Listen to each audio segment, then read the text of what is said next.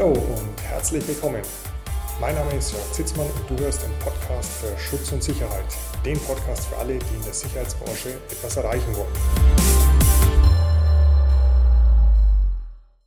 Hallo und herzlich willkommen zu einer neuen Folge im Podcast für Schutz und Sicherheit, dem YouTube-Kanal der Akademie für Sicherheit. Und wieder habe ich einen spannenden Gast für euch, und zwar den Thomas Piller. Hallo Thomas. Hallo Jörg, danke für die Einladung. Vielen Dank, dass du da bist. Stell dir kurz den Hörern mal vor.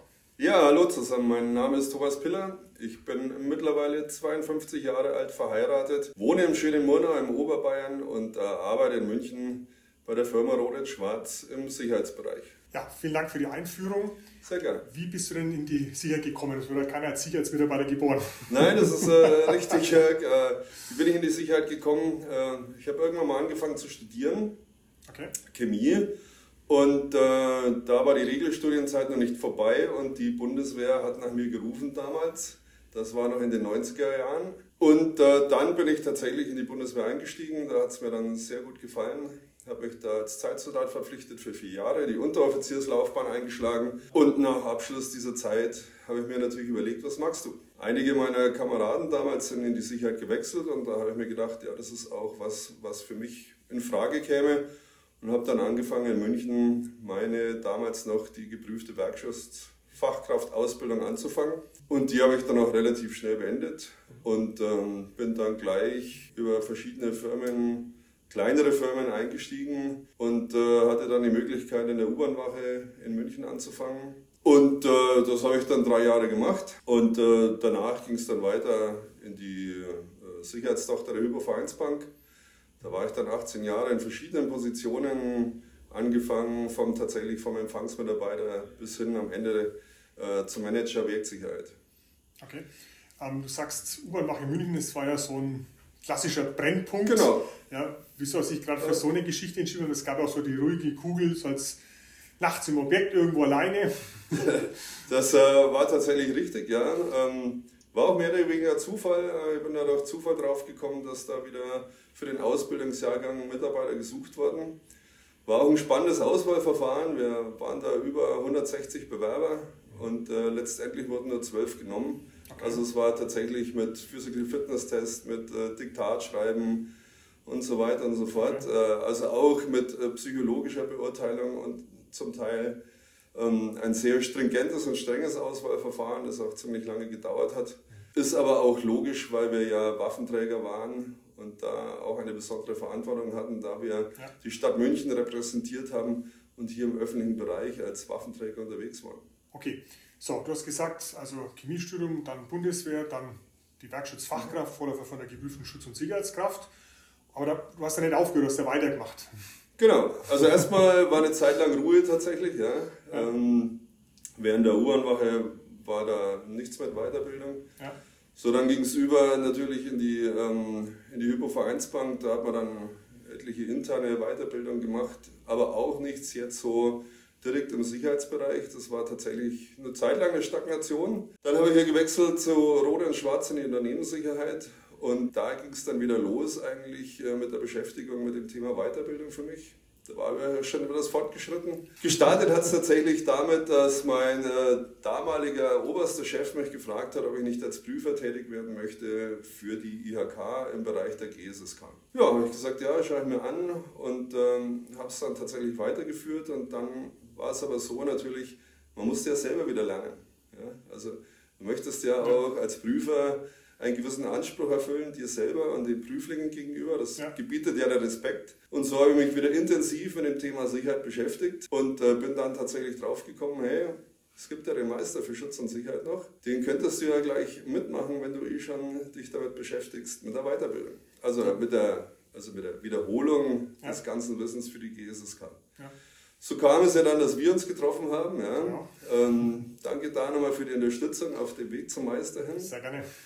Und dann war irgendwann der Meister fertig und dann habe ich mir gedacht, ja, das ist vielleicht nicht nur zu gebrauchen innerhalb der Firma Rohde & Schwarz, sondern auch außerhalb. Habe dann entschlossen, freiberuflich hier tätig zu werden als in der Sicherheitsberatung und Trainer, Dozent. Ja. Auch uns hier nochmal danke dafür, die Möglichkeit zu haben. Sehr gerne. Hier nochmal die Weiterbildung weiterzutreiben, weil das ist mir doch mittlerweile ein sehr wichtiges Thema, Weiterbildung in der Sicherheitsbranche. Ja. Ohne Kenntnisse dessen, was ich darf und was ich nicht darf, gerade im Rechtlichen, und ohne Kenntnissen von Psychologie, von Umgang mit Menschen, im Meister geht es dann natürlich noch um das Betriebswirtschaftliche. Ja, ja. Wie soll ich da meine Tätigkeit vernünftig ausführen können? Gut, das ist immer so einer der Punkte, warum soll ich mich weiterqualifizieren, das bringt doch alles gar nichts. Was hat es dir denn gebracht, dass du dich weiterqualifiziert hast? Gut, also mir hat es natürlich jetzt wieder neue Einblicke gebracht. Ja. Ja. Zum einen auch neue Verdienstmöglichkeiten. Mhm. Innerhalb der Firma Rohde & Schwarz jetzt nicht.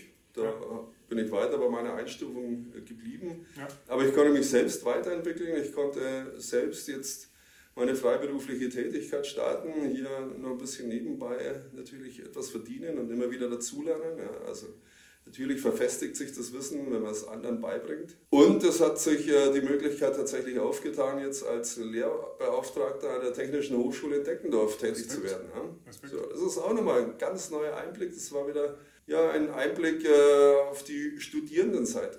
Ja, ja. Ja, und das kam auch wieder mehr oder weniger durch Zufall, aber natürlich nur deswegen, dass man da ist, dass man ein Netzwerk hat, dass man Kontakte knüpft und dass man auch natürlich mit Leistung und mit Wissen überzeugt entsprechend. Ja, und das Ende der Fahnenstange ist ja noch nicht erreicht. Du hast dich jetzt ja entschieden, die Fachkraft für Arbeitssicherheit zu machen. Ja, ja, war ich halt gerade so im Fluss drin. Ja, und Safety und Security, das passt ja irgendwie zusammen. Ja. Ja, also man betrachtet Security natürlich alles, was kriminell ist. Das ist mit dem Meister abgedeckt. Aber das Safety, das fehlt natürlich noch. Und es war ein guter Ansatz, das Ganze zu komplettieren, ja, mein eigenes Portfolio zu komplettieren, mein Angebot und natürlich auch zu komplettieren nochmal dieses ganze Thema Sicherheit. Also Sicherheit aus einer Hand, beide Seiten betrachtet. Ja. Und jetzt geht es noch, denke ich. Ja, vielleicht geht es später nicht mehr, vielleicht bekommt man nicht mehr alles in den Kopf rein. Ja.